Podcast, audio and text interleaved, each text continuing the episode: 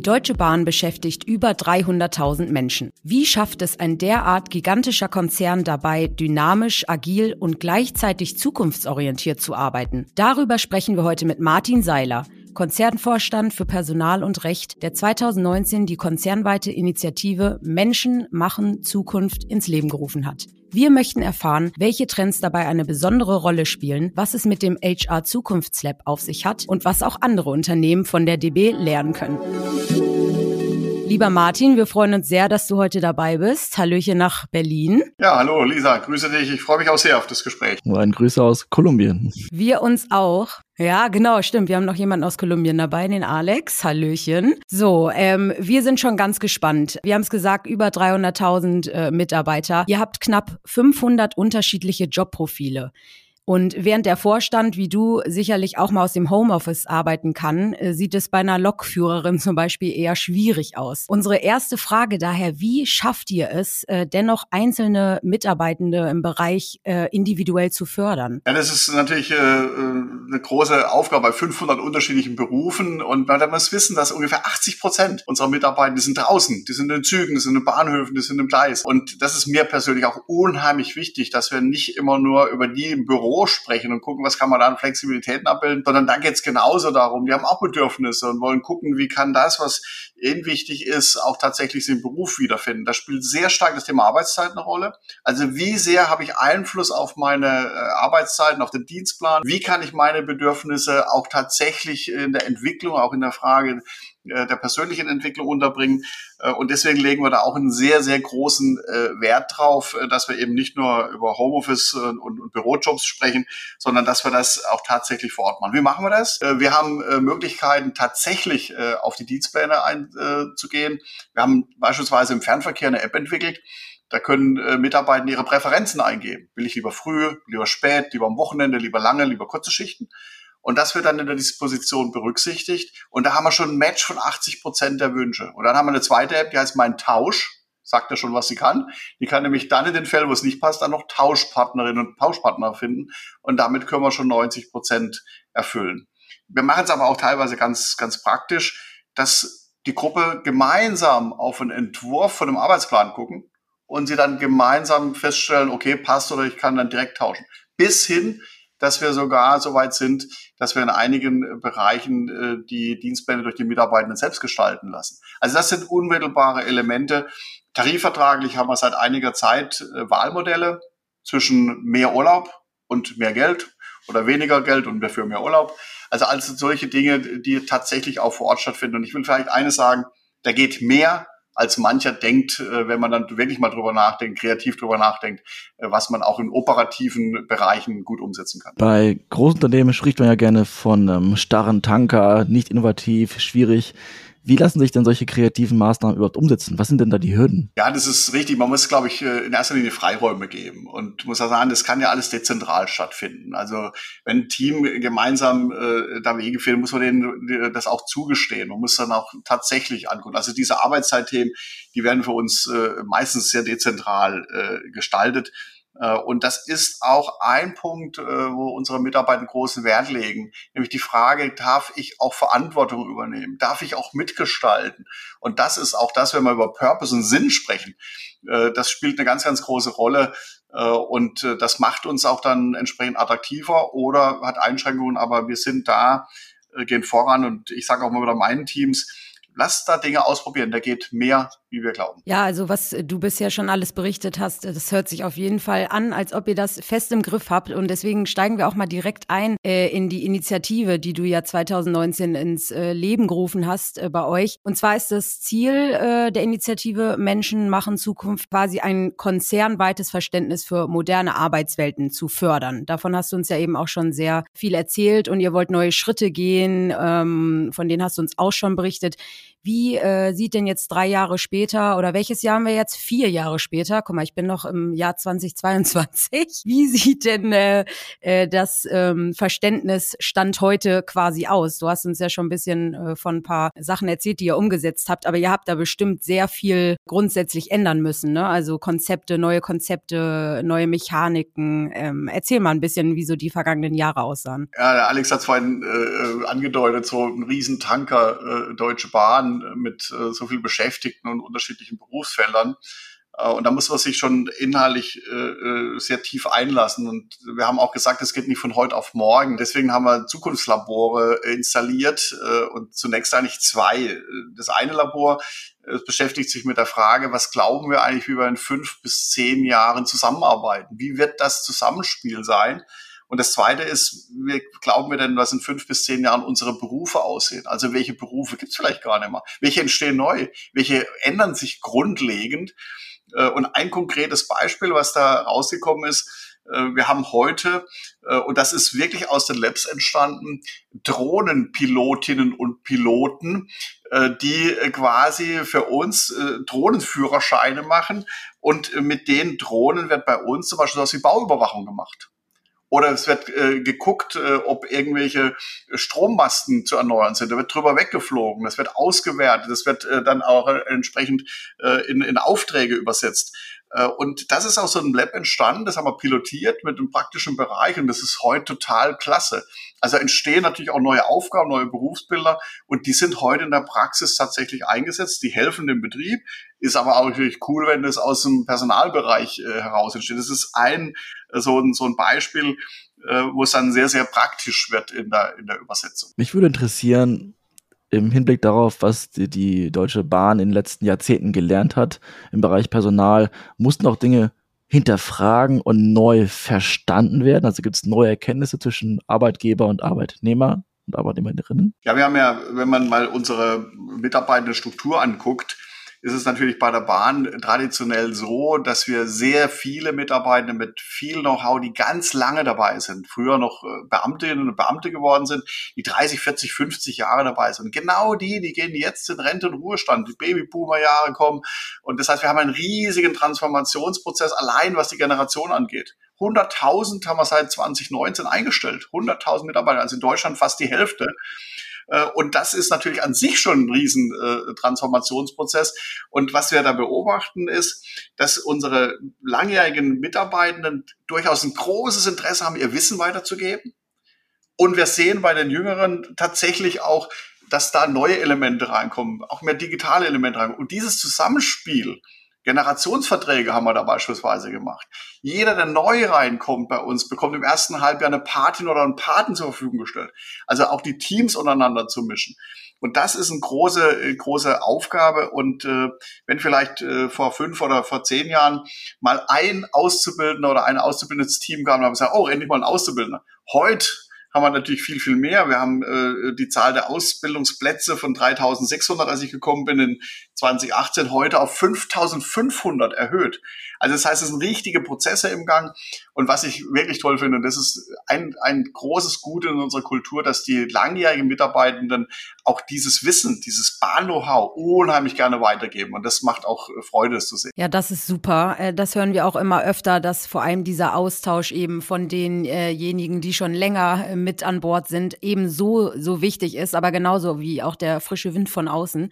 Oft ist es ja so, wenn man Initiativen ins Leben ruft, dass es einen besonderen Grund dafür gab oder etwas hat nicht geklappt und man möchte neu ansetzen. Und äh, du hast es gerade gesagt, wir alle äh, haben gerade mit diesem ominösen äh, Fachkräftemangel äh, zu tun. Wobei, warum sage ich ominös, ist es eigentlich nicht, aber äh, irgendwie kommt, ist er gefühlt von heute auf morgen, ist dieses Wort überall aufgetaucht und alle sind nervös.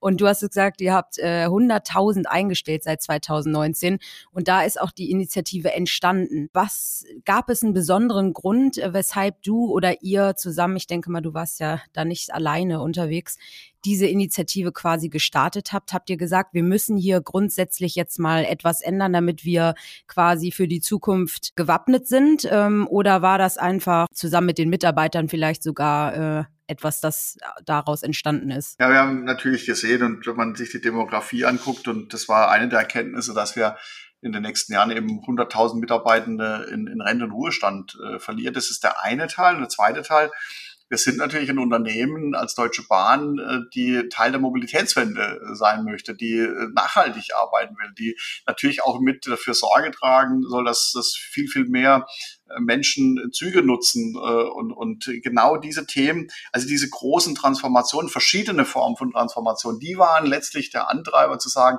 wir müssen hier äh, Dinge anders angehen und müssen frühzeitig vorsorgen.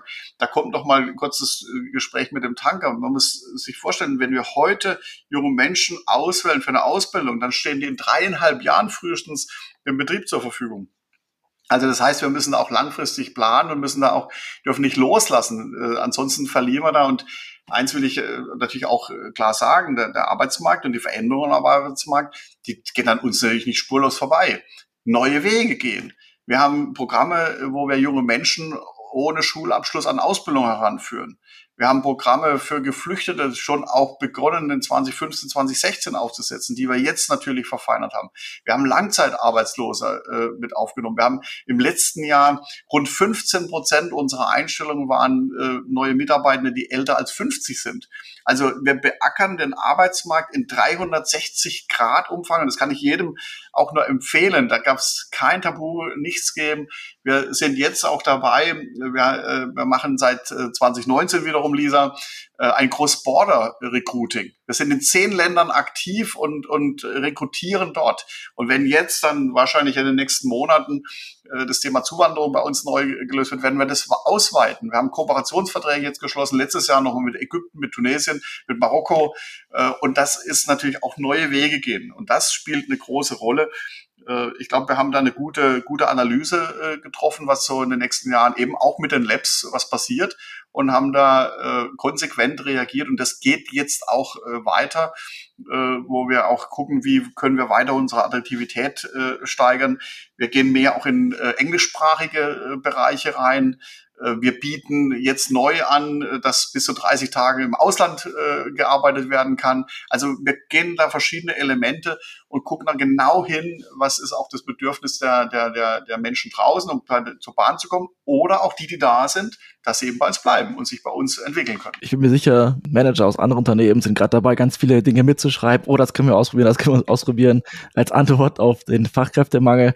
Mich interessiert zum Thema neue Wege gehen, jetzt gerade sehr akut die neue Employer Branding Kampagne. Die geht ja auch einen neuen Weg. Wenn wir es richtig verstanden haben, habt ihr das Thema Employer Branding nämlich auf den Kopf gestellt. Statt zu sagen, das ist Deutsche Bahn, das äh, erwarten wir von euch, fragt ihr die Zielgruppe, also die möglichen ArbeitnehmerInnen, was ist dir wichtig? geduzt sogar. Kannst du dazu mehr erzählen? Ja, Alex, das ist äh, ein total interessanter Prozess. Da habe ich auch ähm, A, viel äh, gelernt. Wir haben da viel untersucht und analysiert. Ich werde mal so ein bisschen die, die, die letzten Kampagnen mal kurz Revue passieren lassen. Die letzte war ja Willkommen, du passt zu uns. Äh, das immer, das ist immer das, das, die Willkommensgeschichte. Wir haben auch das Du äh, äh, eingeführt in, ins Recruiting, was übrigens sehr gut ankommt. Äh, und wenn man das mal guckt, die Kampagne davor, die hieß kein Job wie jeder andere. Also wir sind, wir kommen aus, auch in der Entwicklung, wir gehen jetzt auch gerade aktuell nochmal einen richtig neuen Schritt. Also kein Job wie jeder andere, da war der Job im Mittelpunkt. Dann willkommen, du passt zu uns, also willkommen, wir, wir wollen dich gerne bei uns haben. Und jetzt kommt der nächste Schritt und das ist ein aufeinander das heißt jetzt ganz konkret, was ist dir wichtig? Also wir sehen, der Arbeitsmarkt verändert sich, die Bedürfnisse werden anders. Und da ist eben dem einen das und dem anderen das mehr wichtig. Und deswegen sagt, was ist dir wichtig? Warum kommst du zu uns? Da sagt der eine, der Job, die Jobsicherheit ist mir wichtig, die Vereinbarkeit von meinem Umfeld und vom Beruf ist mir wichtig, das Team ist mir wichtig. Und da darf jeder das ein Stück weit jetzt auch für sich definieren und rausfinden. Und wir sagen, wir sind vielfältig, wir sind diverse, wir können das auch bei uns entsprechend abbilden und das aufeinander aufbauen. Kein Job wie jeder andere. Willkommen, du passt zu uns. Und jetzt eine neue Stufe. Was ist dir wichtig? Was ist dir im Job wichtig? wichtig? Was ist dir wichtig bei der Bahn? Was ist dir wichtig in deiner Entwicklung? Und das aufzunehmen, das ist ein, nochmal noch mal eine andere äh, Mentalität, wie wir den Arbeitsmarkt beackern. Und äh, wir sind da überzeugt, wir kommen jetzt auch, wir sind am Montag, am 9. Äh, Januar äh, damit äh, live gegangen. Riesenresonanz äh, und das wird uns auch helfen, äh, äh, da draußen noch mehr Leute für die Bahn zu begeistern. Aber wir dürfen eins nicht vergessen. Das, was die dann erwarten, das müssen wir intern auch abbilden. Und deswegen ist es umso wichtiger, dass wir auch dann die Dinge, was den Menschen wirklich wichtig ist, erkennen und versuchen auch in so einem großen Unternehmen mit einer großen Vielfalt an, an Mitarbeitern gut unterzukommen. Perfekt, dass du das sagst, denn es ist ja eine, eine Kampagne auch von der Werbeagentur gemacht. Wie sieht denn der nächste Schritt aus? Also wie wird dann wirklich auch in die Umsetzung gegangen? Also wir äh, sind jetzt äh, mit, der, mit der Kampagne seit wenigen Tagen äh, draußen. Äh, und wir übersetzen das natürlich auch nach innen, nicht nur in unsere Maßnahmen, sondern wie wir auch auf das Thema gucken. Das ist ja nicht nur ein, allein Personal im Bereich Recruiting, da geht es um Führungskräfte, da geht es um das Team, da geht es um das Miteinander, da geht es um kulturelle Fragen. Und die müssen wir natürlich äh, miteinander einher äh, planen. Und so eine Kampagne, die läuft ja jetzt bei uns keine vier Wochen. Die letzte hat uns fünf Jahre getragen. Und die soll uns ja auch die nächsten Jahre tragen. Das ist also keine Eintagsfliege oder mal irgendwie so ein, so ein Werbepost und dann ist es wieder weg, sondern da ist schon auch verkörpert, für was stehen wir? Für was stehen wir als Bahn, als Arbeitgeberin? Und was kannst du von uns erwarten? Aber natürlich haben wir auch äh, Erwartungshaltung an die, die zu uns kommen und die bei uns sind. Und das miteinander rauszufinden, auszuhandeln, auszuloten, um das geht's eigentlich. Was ich auch äh, super interessant äh, finde, ist, wir haben es gesagt, ihr, ihr, bietet ja so unfassbar viele Jobprofile an. Also über, ihr seid ja ein riesiger Konzern und es sind eben nicht alle im Büro, sondern so viele sind für euch da draußen auch unterwegs. Und eine Recruiting-Kampagne ähm, kommt natürlich immer auf die Branche an, spricht ja teilweise entweder eine sehr bestimmte Zielgruppe an. Ähm, manchmal sind es nur Jüngere, manchmal vielleicht Ältere. Wie gesagt, es kommt immer darauf an. Bei euch frage ich mich jetzt, wie äh, kann man sich ein Recruiting bei euch vorstellen in einem Konzern, der so viele Jobprofile hat? Weil ich gehe mal davon aus, dass jemand, der für euch äh, Dro einen Drohnenführer, äh, Drohnenführerschein macht äh, und auf dem Bau unterwegs ist, den erreicht ihr wahrscheinlich eher nicht äh, mit äh, LinkedIn oder äh, Xing-Kampagnen. Ähm, wie, wie seid ihr da aufgestellt, alleine im HR-Bereich? Lisa, total spannend, was du, was du fragst. Ich will euch gerne da ein paar Einblicke geben. Jetzt äh, natürlich Insiders, äh, jetzt mal unter uns gesprochen. Wir haben bei uns das Recruiting ähm, zentralisiert. Das heißt, es gibt ein zentrales Recruiting bei der Deutschen Bahn. Wir sind natürlich regional aufgestellt. Wir sind natürlich berufsspezifisch ausgestellt, aber das wird aus einem Guss gemacht. Das ist ein großer Erfolgsgarant, weil viele wissen ja gar nicht, was es bei der Bahn alles gibt. Und viele, die bewerben sich auf eine Stelle und kriegen dann im Gespräch mit, oh, da gibt's ja noch was anderes. Das wird mich auch interessieren. Und das geht nur in einer zentralen Organisation. Und es gibt, jetzt, wenn wir wirklich da uns kurz die Zeit nehmen, in, auf deine Frage ein bisschen tiefer eingehen, Lisa. Äh, da gibt es kein One-Size-Fits-All. Wir werben natürlich für bestimmte Berufsgruppen eher regional, eher in Print, für andere Berufsgruppen national, international, mehr in Social Media. Es ist für jede Stelle, die wir ausschreiben, und wir haben aktuell da draußen auf dem Markt zwischen drei und 4.000 Stellen ausgeschrieben. Aktuell in unserer Jobbörse. Für jede Stelle ist hinterlegt, wo bewerben wir die, wie viel Bewerber brauchen wir wahrscheinlich, wie Bewerbende, um die Stelle zu besetzen und in welchen Kanälen bewerben wir das. Und da ist natürlich, wenn wir jetzt eine Busfahrerin oder Busfahrer suchen, Beispiel, sehr regionaler Markt, eher in Print eher vor Ort. Wenn ich jetzt übergreifend äh, Bauingenieurinnen und Bauingenieure suche oder IT-Leute, internationaler Bereich, sehr stark auf Social Media, überregionale äh, Presse. Und da steuern wir auch, und äh, das ist vielleicht auch äh, eine neue Information für den einen oder anderen, wir steuern dieses Marketing über künstliche Intelligenz. Das macht nicht ein Mensch. Bei der Auswahl sind natürlich, da bin ich auch ein Verfechter dafür, da tun Menschen zusammen. Menschen machen Zukunft. Die gucken sich in die Augen und sagen, passen wir zueinander. Was ist dir wichtig? Aber bei der vorgelagerten Geschichte ist es für jede Stelle hinterlegt. Wo, wie viel, wann, mit welchen Mitteln. Und das wird hinter den Kulissen mit durch künstliche Intelligenz gesteuert, weil anders geht das gar nicht. Bei uns bewerben sich pro Jahr allein in Deutschland knapp 500.000, die sagen, ich will gerne bei der Bahn einen Job haben. Weltweit wenn man eine Schenker-Organisation mit dazu nimmt, sind es rund 700.000 Bewerbende jedes Jahr. Gut, was zu tun, eure Kollegen, würde ich äh, mal sagen. Ja, absolut. Aber es ist trotzdem wichtig, dass wir verstehen, äh, und das ist eine Challenge natürlich für eine, für eine Personalorganisation oder für eine Recruiting-Organisation. Ich brauche Leute, die wissen ganz genau, wenn ich für die Logistik jemanden suche, da muss ich hin und muss ich die so ansprechen und in einem anderen Bereich anders. Wir haben beispielsweise allein für Schüler äh, Recruiting, für Schülerkooperation auch äh, äh spezielle Strukturen. Oder Cross-Border-Recruiting, dieses Team, was ich vorhin erwähnt habe, was in zehn Ländern aktiv ist. Das sind natürlich speziell ausgebildete Kolleginnen und Kollegen, aber das muss am Ende aus einem Guss in die Steuerung gebracht. Ich komme jetzt mit gefährlichem Halbwissen, deswegen korrigiere mich gerne, liebe Martin.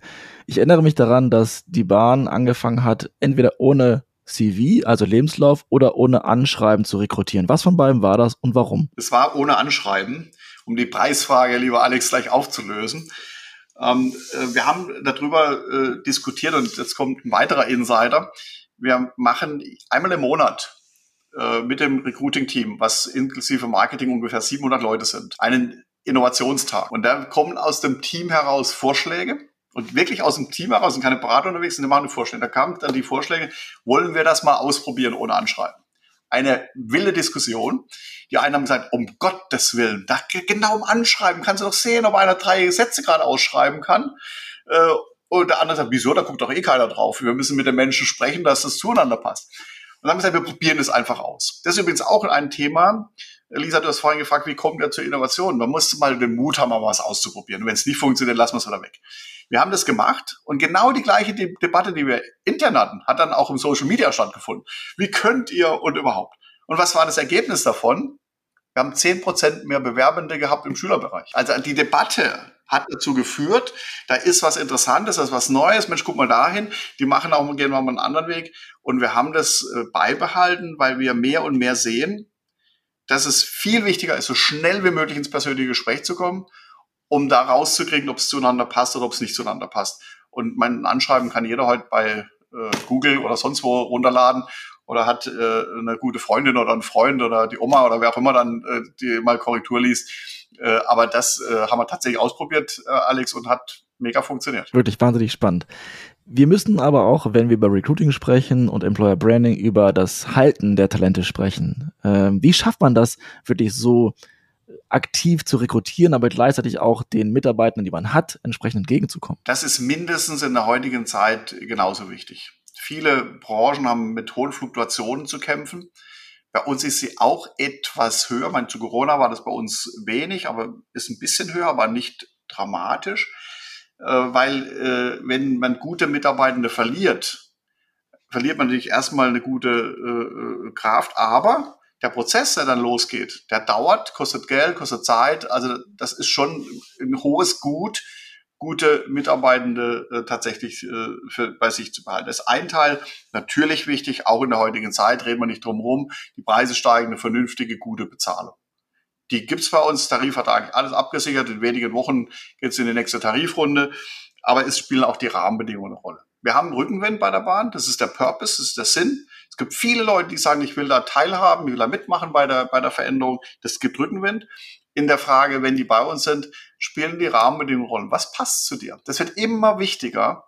Das ist immer bei der Frage, was ist dir wichtig? Und wenn das stimmt, wenn dann der Inhalt stimmt, der Sinn, die Verantwortung, die Gestaltung, das Team stimmt und dann auch die persönlichen Entwicklungsmöglichkeiten, die spielen eine große Rolle. Auch im Übrigen gerade bei den Mitarbeitern, die draußen sind. Wir haben jetzt neben Führungskarrieren, äh, Projektkarrieren und insbesondere Fachkarrieren entwickelt, wo über die fachliche Weiterentwicklung auch mehr Geld ist, mehr Verantwortung, äh, wo ich dann auch äh, ein Team leiten kann. Und diese internen Karrieren, da kommen uns im Übrigen diese vielen Berufe zugute, weil ich kann auch innerhalb der Bahn wechseln, in einen anderen Bereich wechseln, ohne dass ich gleich den Arbeitgeber wechseln muss. Und das ist natürlich auch Punkte, wo wir sehen müssen, wie geht eigentlich diese crossfunktionale äh, äh, Weiterentwicklung. Äh, wir haben Talentprogramme, wir haben eine dezidierte Nachfolgeplanung für, für Führungs- und, und, und Fachpositionen. Und das sind Elemente, wo wir sehr stark auch drauf setzen. Und äh, wir werden ja oft in Verbindung gebracht mit den großen Rekrutierungszahlen. Mitarbeitende Bindung ist genauso wichtig, muss genauso im Blick behalten werden. Das eine darf nicht ohne das andere, sonst geht das aus den Fugen. Ja, absolut. Wenn es dann an allen Ecken und Enden irgendwie brennt, äh, dann, das, das, dann wird es ja noch schlimmer. Ähm, jetzt noch mal äh, zu dir vielleicht ein bisschen, Martin, deine persönliche Meinung. Also wir sprechen ganz oft ähm, mit den Gästen eben natürlich darüber, wie, wie dynamisch sich gerade alles verändert und die Arbeitswelt und die letzten Jahre äh, gefühlt kommt immer irgendein neues Thema um die Ecke und man, es gibt einfach keinen Stillstand. So. Jetzt bist du äh, Vorstand, eben auch äh, Personalvorstand, hast einen guten Einblick in die HR-Welt etc. Deine persönliche Meinung, wie haben sich für dich so die letzten Jahre angefühlt? Siehst du dem allen auch sehr optimistisch entgegen, dieses, man muss sich mehr verändern und man muss mehr ausprobieren? Oder äh, wünschst du dir auch so ein bisschen so die gute alte Zeit zurück, wo man als HRler quasi einfach nur, ja, seinen Job äh, quasi gemacht hat, für den man eingestellt wurde, nämlich Leute an Bord holen. Naja, also äh, ich äh, bin ja, wenn man sich so ein bisschen mit meinem Lebenslauf beschäftigt, überall da gewesen, wo größere Transformationen stattgefunden haben. Und ich mag Veränderungen. Ich mag diese Veränderungen mitzugestalten äh, auch mit Menschen mitzugestalten und mit Mitarbeitern zu gestalten. Das, das, das, das ist ein, wirklich ein Punkt, den ich, den ich sehr, sehr mag. Jetzt hat sich natürlich äh, speziell seit Anfang 2020 mit Corona und jetzt auch mit dem verheerenden Krieg und den ganzen Folgen vieles unheimlich verändert. Die Zeit ist äh, volatiler geworden. Wir können nicht mehr so genau voraussagen, was passiert äh, wenn ich ein Jahr zurückgucke, da haben wir eine Personalplanung gemacht gehabt. Ja, mein Gott, kein Mensch von uns wusste, dass äh, äh wenige Wochen danach der Krieg kommt. Kein Mensch wusste, dass die Preise steigen, dass die Inflation steigt. Das heißt, die Zeiten sind einfach unsicherer geworden. Und ich glaube, da kommt es sehr stark drauf an, dass wir da auch eine, einen guten Zusammenhalt, eine Haltung finden, wie wir da miteinander umgehen. Und das beschäftigt mich auch sehr, gerade auch im gesellschaftlichen Zusammenhängen. Und das zu übertragen in Unternehmen, zu sagen, wir müssen eine vernünftige Kultur, dass wir auch Stabilität in der Unsicherheit geben. Das ist, glaube ich, wichtig. Ich, ich weiß auch nicht, was in einem halben Jahr alles passiert, aber ich weiß, wir können es gemeinsam gestalten und ich muss Orientierung geben. Strategische Orientierung, inhaltliche Orientierung, kulturelle Orientierung. Und das ist das, was äh, wir auch sehen. Wir haben jetzt gerade vor wenigen Wochen eine Mitarbeitendenbefragung gemacht. Und wir haben äh, den Spitzenwert, den wir in 2020 hatten, jetzt nochmal beibehalten können, obwohl wir so viele Krisen sehen. Und das ist ein starkes Statement unserer Mitarbeitenden, dass sie sagen, jawohl, es ist zwar alles nicht mehr so klar und ist unsicher geworden, aber ich habe hier eine klare Orientierung äh, von meinem Arbeitgeber. Und das sind, glaube ich, die wesentlichen Punkte, äh, die wir da äh, brauchen. Also Orientierung in der Unsicherheit. Super, dass äh, du genau darauf gerade nochmal eingegangen bist, auch dass ihr eure Mitarbeiter und Mitarbeiterinnen eben dazu fragt, denn ähm, das fragen Alex und ich auch wirklich immer, wenn wir von neuen Methoden und wie machen äh, Unternehmen äh, neue Prozesse auf etc. Äh, erfasst ihr quasi hinterher auch, ob die Mitarbeiter und Mitarbeiterinnen das auch wirklich richtig gut finden oder können sie mitwirken etc. Das heißt, ihr fragt auch regelmäßig ab, wahrscheinlich auch in euren Zukunftslabs etc. bietet Methoden an und die Mitarbeiter und Mitarbeiterinnen können quasi mitbestimmen. Ja, das ist unheimlich wichtig, dass wir da genau hinhören. Ähm, wir gucken auch so eine, so eine Ergebnisse sehr, sehr differenziert an. Da kriegen wir schon auch Rückmeldungen, dass jetzt gerade aktuell unsere Mitarbeitenden sagen, wir sind eigentlich in der, in der Qualität, in dem, was wir draußen abliefern, nicht so gut. Das gefällt uns nicht, da müssen wir dran arbeiten. Wir kriegen Feedback, äh, dass äh, jetzt auch gerade in, in der unsicheren Zeit eben die, die, die Arbeitsplatzsicherheit ein hohes Gut ist. Also wir gucken da schon sehr, sehr dezidiert dran und gehen auch runter bis auf Teamebene. Wir machen Auswertung bis auf Teamebene und jetzt gerade äh, dieser Tage werden jetzt die, die Ergebnisse auch für die Teams zur Verfügung gestellt und damit soll und äh, wird auch äh, gearbeitet. Und das muss immer wieder ein Ansporn sein, dann doch nochmal wieder ein bisschen besser zu werden und an den Themen zu arbeiten. Äh, und äh, das wird auch nicht enden. Das ist, das ist ein, ein lebender Prozess und äh, deswegen muss man da kontinuierlich dranbleiben. Und es geht nur mit den Menschen. Wir machen auch unseren Job und wir machen unsere Dienstleistung mit Menschen, für Menschen. Und das muss im Mittelpunkt stehen. Und das, glaube ich, muss man auch in, in, in dem, was man inhaltlich macht, immer wieder verkörpern. Lieber Martin, da können und wollen wir nichts mehr hinzufügen. Vielen Dank für das perfekte Schlusswort für den New York Stories Podcast. Vielen Dank für deine Zeit. Und ich bin mir sicher, viele, viele Unternehmen und auch Mitarbeitende können von der Deutschen Bahn was lernen. Herzlichen Dank. Wirklich sehr beeindruckend. Ich danke euch, hat Spaß gemacht. Gute Zeit. Alles Gute. Vielen, vielen Dank, lieber Martin. Hat sehr viel Spaß gemacht.